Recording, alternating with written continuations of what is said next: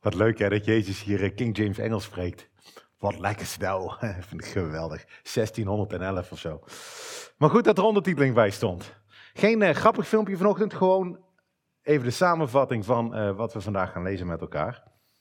Simone had al gezegd, we zijn bezig met een serie op zijn kop, de wereld op zijn kop. Waar we gaan kijken naar hoe Gods gedachten over bepaalde onderwerpen echt radicaal anders zijn dan misschien onze gedachten. In ieder geval waar we mee gevoed worden door de media.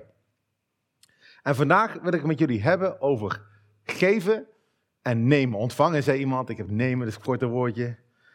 Uh, en ik moet eerlijk zeggen, ik vind het een behoorlijk lastig onderwerp. Want ik kan hier natuurlijk wel hele vrome praatjes gaan houden. Maar geven, ik ben een spaarder. Dus het, het is gewoon echt iets dat mij ook wel raakt. En we praten niet vaak over geld bij de brug. Ik weet niet of je dat opgevallen is. Het is een van Jezus' favoriete onderwerpen. Maar bij de brug, ja, we hebben, ik denk dat we twee keer eerder in de zeven jaar dat we, dat we echt een onderwerp over geld hebben gedaan. Uh, en dat komt waarschijnlijk omdat ik niet afhankelijk ben van de brug voor mijn inkomen. Er zijn mensen die moeten iedere zondag spreken en die krijgen een salaris vanuit de kerk. Ja, dan is het wel belangrijk dat dat uh, aangevuld wordt. Voor mij, ja, ik slaap ook lekker uh, zonder dat er geld komt. We kunnen alles doen met elkaar. We hebben het heel goed met elkaar. God is goed voor ons. Hij voorziet in alles wat we nodig hebben. En hij werkt door ons allemaal heen. Dus ja, waarom dan toch dit onderwerp? Dus nog iets, bij de brug houden we nooit collectes. Ik weet niet of je dat opgevallen is. Wij hebben nooit een collecte bij de brug gehouden. Uh, omdat we liever hebben dat, zeker als je te gast bent bij ons, dat je iets ontvangt. En uh, ja, een paar euro in een collectezak, weet je, ik weet niet of dat het verschil gaat maken. Maar vandaag gaan we wel een collecte doen. En we gaan een omgekeerde collecte doen. Dus ik heb David en Benjamin even nodig. We zitten in, het, uh, in de snackbar van het stedelijk. Ja, jij mag daar gaan uitdelen. En jij mag daar rechts gaan uitdelen. Dus iedereen mag even iets uit de collectebak pakken. Je krijgt een euro. En ik wil dat je die euro vasthoudt. In je hand. Voor de komende drie uur dat ik blijf praten.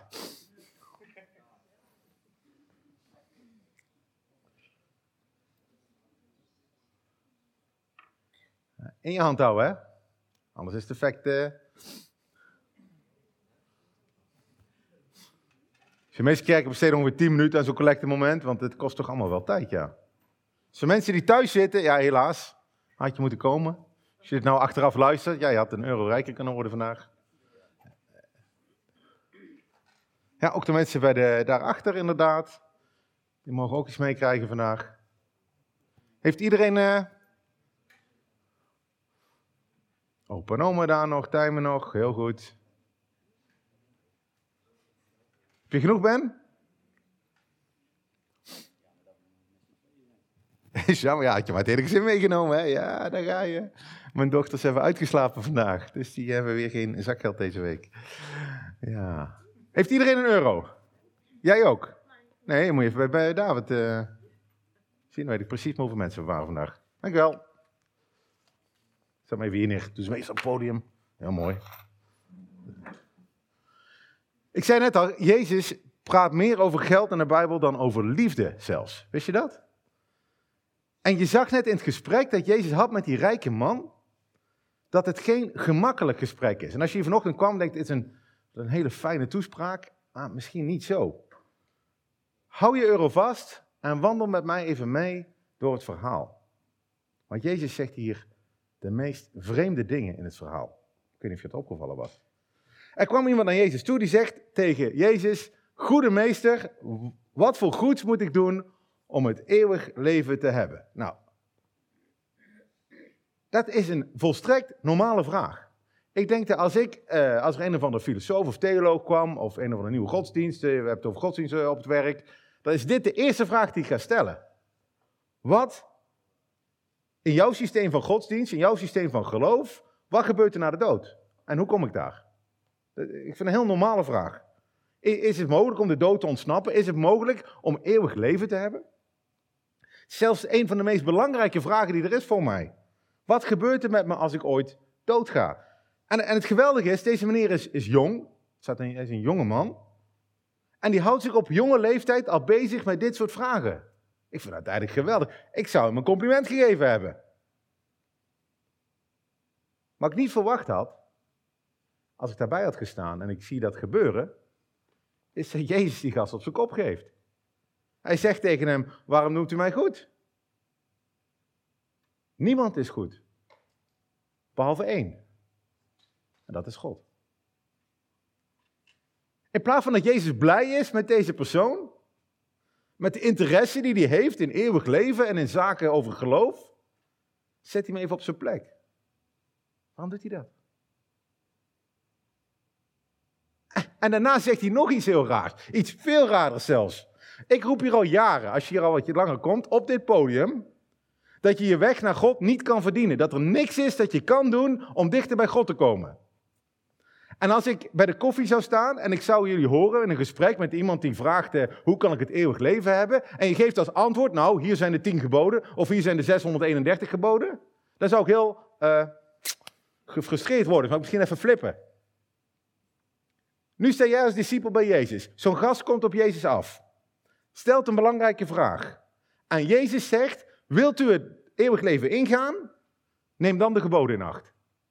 Hè? Dat is het helemaal verkeerde antwoord, Jezus. Maar die man, die denkt, misschien gaat me dat wel lukken. Misschien gaat me dat wel lukken. Kom op, Jezus. Welke? Welke geboden? Dan kan ik die afvinken, hè. Dat is helemaal fijn. Als je een lijstje hebt met dingen die je moet doen, kan je ze gewoon lekker afvinken. Nou, Jezus zegt, u zult niet doden, u zult geen overspel plegen, u zult niet stelen, u zult geen vals getuigenis afgeven. Eer uw vader en uw moeder en heb uw naaste lief als uzelf. Nou, wat je niet moet doen is, je moet geen moordenaar zijn. Check. Uh, geen dief. Check. Niet liegen. Check. Van mijn ouders houden. Check. Van mijn buurman. Bij ons in de straat lukt dat nog wel. Check. Bingo. Toch? Waar kan ik de prijs ophalen? De man zegt, ik heb al deze dingen gedaan. Ik kom met mijn bingo kaart, ik ben klaar. Wat ontbreekt mij nog? Weet je, die man die denkt dat hij het allemaal best wel goed voor elkaar heeft. En als ik eerlijk ben, dan denk ik dat ook wel eens. Dat ik het allemaal best wel goed voor elkaar heb, allemaal. Maar misschien denk jij dat ook vanochtend. Ik ben niet zo slecht, ik ben geen moordenaar, geen verkrachter, ik steel niet. Maar misschien voelde deze man diep van binnen, misschien een klein stemmetje, misschien dat hij onzeker was, dat het niet helemaal klopte. Daarom stelt u ook de vraag, wat moet ik doen? En als Jezus was begonnen met het antwoord, je moet geloven, dan had die man ook check gedacht. Maar Jezus wil hem iets anders leren. Jezus wil zijn hart raken vanochtend. En hij zegt, oh ja, heb jij God echt op de eerste plek staan? Nou, het eerste gebod, hè? Heb je God echt op de eerste plek staan? En dan staat er, nog heel leuk, ik heb, we hebben voorgelezen uit Matthäus, dat is een ander boek in de Bijbel, Marcus, die zegt, Jezus had hem lief en keek hem aan. En dat, is, dat is wel heel mooi. Hij had hem lief en keek hem aan en zei, als u volmaakt wil zijn, ga dan heen verkopen wat u hebt. Geef het aan de armen, dan zult u een schat hebben in de hemel. En kom en volg mij. Weet je, als je volmaakt wil zijn, verkoop dan gewoon al je spullen. Geef het aan de armen. Want Jezus wist hoe gehecht deze jonge man was aan zijn spulletjes. En hoe moeilijk deze opdracht voor hem is. En toen hij dit hoorde, we zagen het, ging hij bedroefd weg. Want hij had veel bezittingen. Toch geen prijs. Geen bingo. Ga terug naar start. Wat sneu hè, voor die man die het eigenlijk zo goed bedoelde. Maar Jezus is nog niet klaar. Hij richt zich tot zijn vrienden die daarbij staan en denken, haha, wij zijn niet zo rijk als deze meneer. En hij zegt, voorwaar, ik zeg u, een rijke, voor een rijke is het moeilijker om het koninkrijk der hemelen binnengaan. Het is zelfs gemakkelijker voor een kameel om door het oog van een naald te gaan, dan voor een rijk om het koninkrijk van God binnen te gaan. Het is gemakkelijker voor een kameel om door een oog van een naald te gaan. Wie heeft wel eens een kameel gezien? Ja? Of erop gezeten? Nou, dat zijn grote beesten. Ik denk in die tijd, hè, misschien hadden ze ook nog wel eh, ergens nog een olifant verdwaald of zo. Of een, maar een kameel was toch echt wel een van de grootste dieren die die mensen kenden. En het kleinste wat door mensen gemaakt voorwerp in die tijd was een naald. Een oog van een naald. Wat is dat, millimeter? Misschien nog niet eens. En dan zegt Jezus, die kameel, die moet door die naald. En eigenlijk zegt hij dus, het is onmogelijk. Het is onmogelijk. Het is onmogelijk voor een rijke om het koninkrijk van God binnen te gaan. Het is onmogelijk voor een rijke om het eeuwig leven te krijgen. En misschien denk je dan, en zit je hier, en misschien denken de discipelen het ook, ah, dat snap ik wel.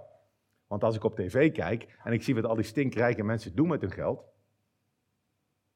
die doen het allemaal op een oneerlijke manier. Kijk eens naar uh, Siewert van Linde. Hè? Ik snap dat die niet het eeuwig leven krijgt. Kijk eens naar Jeff Bezos, de rijkste man op deze planeet. Wat hij doet met zijn medewerkers achter de lopende band bij de Amazon. Ik snap dat hij niet de koninkrijk van God komt. Maar kijk eens naar de reactie van de vrienden van Jezus. Die reageren eigenlijk heel anders. Die zeiden, wie kan dan zalig worden? Wie kan dan nog eeuwig leven krijgen? En wij lezen die tekst misschien als, oh ja, voor rijken is het onmogelijk, maar voor ons, arme sloebers, hè, is het nog wel te doen. Maar dat is niet hoe die vrienden van Jezus deze dit hoorden. Want in die tijd werden rijke mensen gezien als mensen die gezegend waren door God. Die bevestigd werden door God, door een rijkdom. Denk aan Abraham, denk aan Jozef. Allemaal figuren in de Bijbel die veel geld hadden omdat ze juist God volgden. Dus de vrienden denken misschien het omgekeerde van wat wij vanochtend denken. Als zelfs een rijke niet het koninkrijk van de hemel kan beërven, wat dan met ons? Wie dan wel? Dan is het toch voor niemand mogelijk? Niemand geeft toch alles weg?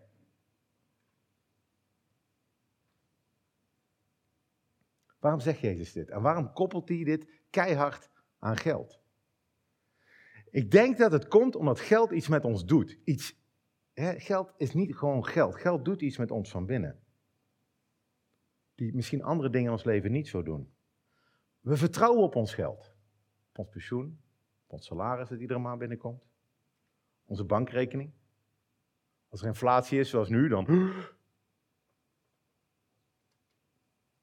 Het geeft ons zekerheid, stuk voldoening, status, waarde.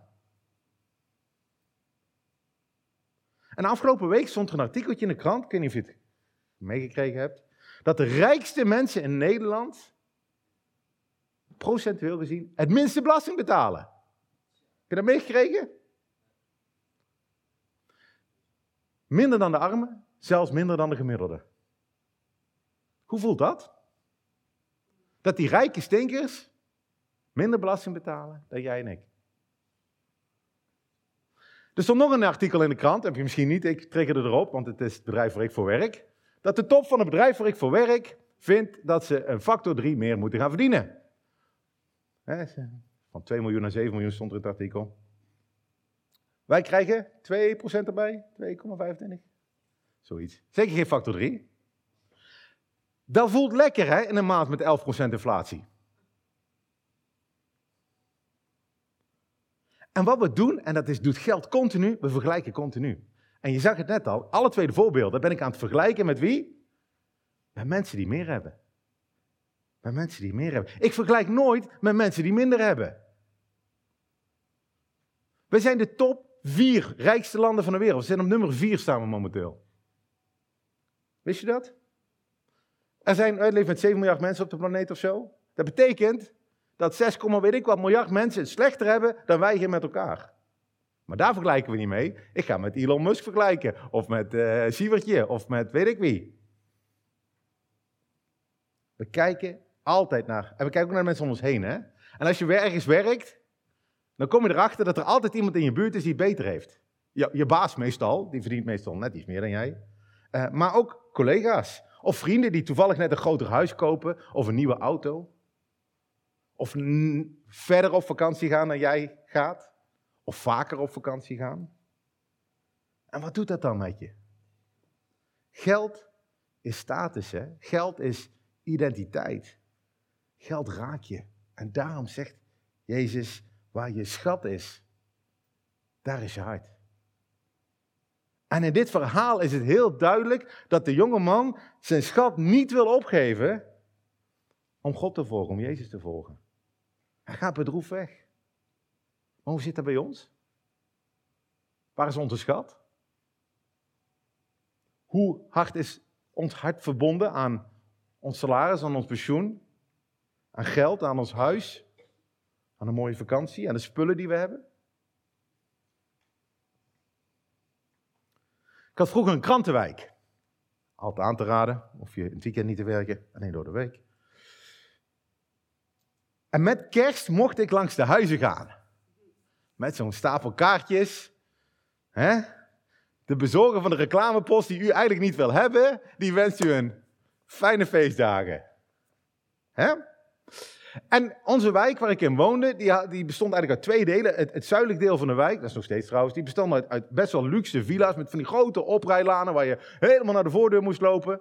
En een, een wat ik ja, de gewone wijk noem, hè, huizen van tegenwoordig ook een half miljoen, maar goed. Uh, rijtjeshuizen waar je gewoon van de deur, ding dong, ding dong, het allemaal wel sneller ging. Waar denk je dat ik het meeste geld op haalde? Per huis. Bij de rijtjeshuizen. Grappig is dat, hè? Ja, schreef iemand op Facebook van de week, daarom zijn die rijken zo rijk, want die geven niks weg. Dat kan, maar geld doet iets met je hart. Niet alleen als het gaat over vergelijken, maar ook als het gaat over weggeven. Hoe meer je hebt, hoe moeilijker het wordt om weg te geven. Kijk eens naar je eigen leven. Kijk eens hoeveel je weggeeft. Het percentage, misschien wordt het een absolute zin, misschien iets meer. Maar wat je weggaf toen je student was, of toen je gewoon minder had, was waarschijnlijk meer, procentueel gezien, dan nu. Terwijl je meer hebt om weg te geven, geef je eigenlijk minder weg. En hou je meer voor jezelf. En hoe kan dat? Omdat je meer dure spulletjes gekocht hebt. Die auto, dat huis, die vakantie, het horloge. Die schoenen die mijn dochters altijd willen dat ik ga kopen, omdat ik dan zo cool preek. dan wordt mijn preek veel beter van, van schoenen van 300 euro. Maar als je zou blijven leven zoals je altijd geleefd hebt, en je krijgt een keer een salarisverhoging, of er komt een, iets bij, dan heb je meer over om weg te geven. Maar dan weet de buurman niet dat jij die promotie gehad hebt. Dan kijkt de baas misschien heel raar dat jij een eigootje komt aanzetten met jouw salaris. En wat zouden jouw vrienden ervan denken als je schoenen aan hebt zoals je pa? Dat kan toch gewoon niet? Het probleem is niet hè, dat je niet rijk mag zijn. De Bijbel praat heel goed over rijke mensen. Er zijn zat rijke mensen in de Bijbel. Het probleem is hoe je eraan vastklampt. En dat gaat vanuit je hart. Nou, kijk eens naar die munt in je hand. Hè. Dus jij hebt hem een tijdje vast. Vanochtend wist jij niet dat je die zou krijgen. Een paar mensen hadden gegokt, dat gisteren op zoek was naar losse euromunten, maar goed. Je wist niet dat je. Nu heb je hem, hè? In je hand. Je hebt er niks voor gedaan. Echt niks. Ik heb daarvoor gewerkt. Jullie niet. Ik ben gisteren nog eens een keer eh, allemaal winkels afgegaan om, om, om terug te wisselen naar allemaal losse euromuntjes. Ik heb er keihard voor gewerkt voor die munten. Je hebt er niks voor hoeven doen. Maar als ik nu weer met de collecteschaal rondga en ik zeg kom op jongens, inleveren. En je moet je hand openen om die munt weer terug te geven. Hoe voelt dat? Hoe voelt dat? Hmm. Jezus zegt hier, als je mij wil volgen, als je mijn hand vast wil pakken, dan moet je hand open gaan. Dan zou je moeten loslaten. Want je kan niet Jezus zijn hand vastpakken als hij gevuld is met andere dingen. En hoe meer andere dingen in je hand zitten, hoe moeilijker het wordt om Jezus hand vast te pakken. Kan ik hier even laten zien? Nou, misschien toch niet. Ik weet wel geloven. En dan zit je hier misschien en denk je, ja, maar ik heb niks.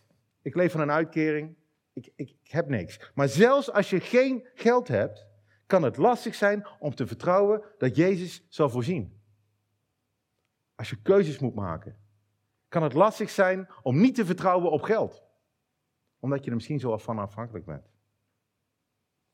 Maar hoe ziet dit eruit? Hoe ziet het loslaten eruit? Nou, voor sommige mensen, zoals die rijke man, maar ik denk ook voor velen van ons hier, kan het inderdaad betekenen weggeven. Weggeven wat je zo in je hand vasthoudt. Hoeveel dan? Die vraag krijg ik vaak. Hoeveel moet ik dan weggeven? Dat is de verkeerde vraag. De vraag is, waarom is het zo moeilijk?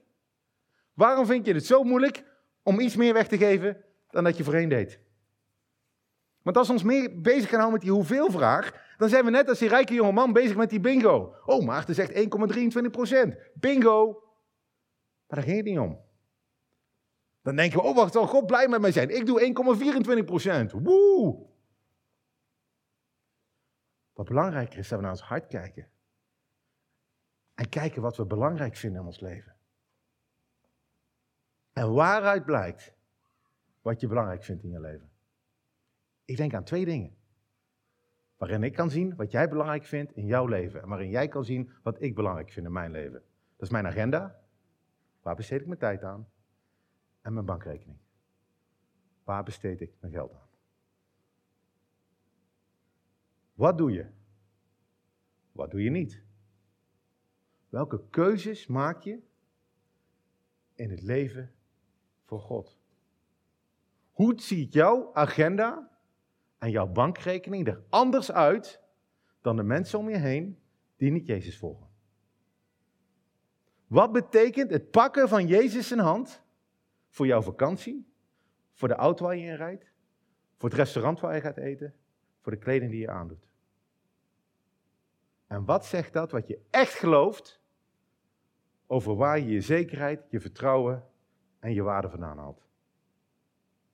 Als het je niets gekost heeft om Jezus te volgen, heb je nog niks gegeven. Hoe dan wel? Hoe gaat die hand open? Voor mij lukt het maar op één manier.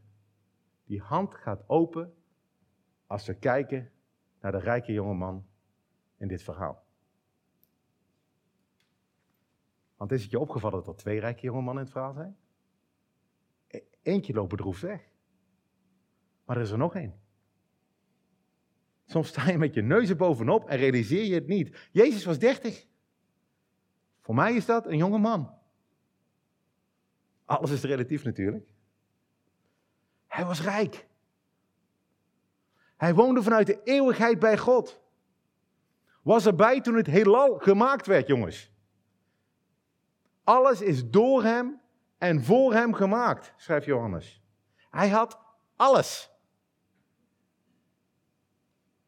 Deze jonge man had gelijk eigenlijk toen die, die andere jonge man had gelijk om Jezus goed te noemen.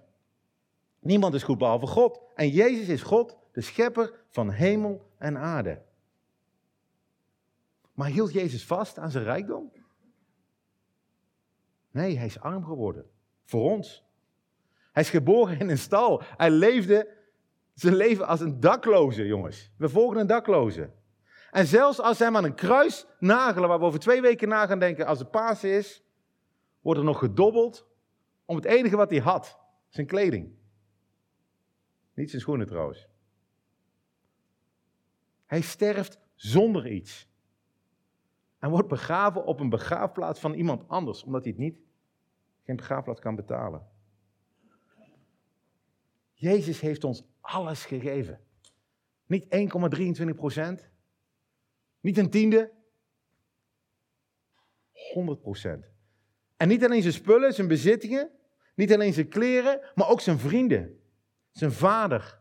Zijn leven heeft hij allemaal opgegeven. Weet je, ik denk wel eens een tiende, een tiende van mijn bloed hè, kan ik geven. Dat doe ik bij de bloedbank af en toe. Daar overleef je wel. Maar 100 procent, daar overleef je niet.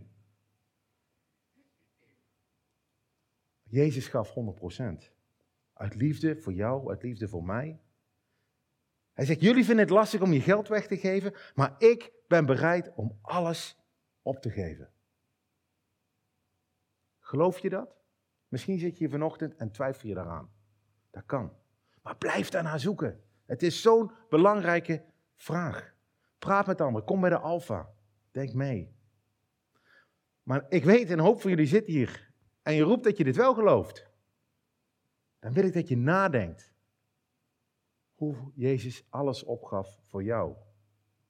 En denk daarover na totdat je het echt van binnen begrijpt. Dat je waardevol bent, want Jezus is voor je gestorven. Dat je zekerheid krijgt, want Jezus heeft je eeuwig leven gegeven. Dat je een kind van God bent, geaccepteerd.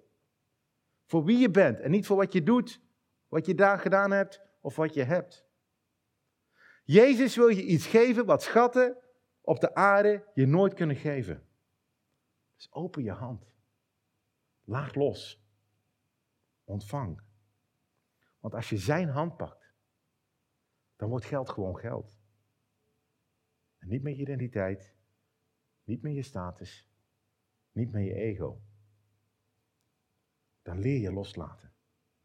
En ja, dat lijkt soms zo onmogelijk als een kameel die door het oog van een naald gaat. Maar Jezus zegt, bij mensen is het onmogelijk, bij God zijn alle dingen mogelijk. We zijn niet volmaakt en we gaan ook niet volmaakt zijn. Dat gaat ons never, nooit niet lukken. Maar dat hoeft ook niet. Het hoeft niet, want Jezus was volmaakt. Hij doet het voor ons. Hij doet het door ons. En hij maakt het onmogelijke mogelijk. Pak zijn hand. Laten we bidden.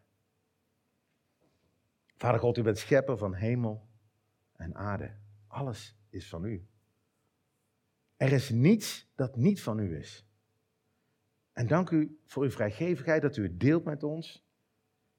Ja, dat u zelfs het meest kostbare wat u had aan ons gegeven hebt. Uw eigen zoon. En Jezus, dank u dat u uw rijkdom achter hebt gelaten en arm bent geworden. Dank u dat u alles aan ons gegeven hebt, zelfs uw eigen leven. Heer, en omdat u zo vrijgevig bent, wil ik vragen om ons ook door uw geest vrijgevig te maken. Laat de woorden die we net zongen, Jezus, alles geef ik u. Wat ik ben en wat ik heb ook waarheid worden in ons leven. Dat we echt onze plannen, onze tijd, onze agenda, onze bankrekening in uw handen mogen leggen. Heer, laat ons inzien dat alles wat we hebben ook van u is. Dat wij het mogen beheren. En laat ons niet eraan vastklampen en denken dat het van ons is en dat het ons waarde geeft. Heer, breek de kracht van geld in ons leven. Dat ons niet verblindt, dat ons niet corrupt maakt, dat ons niet trots maakt en bescherm ons daarvan, Heer. En laat die euro in onze handen, Heer, echt een herinnering zijn om onze handen te openen en de hand te pakken van de echte rijke jongeman in dit verhaal.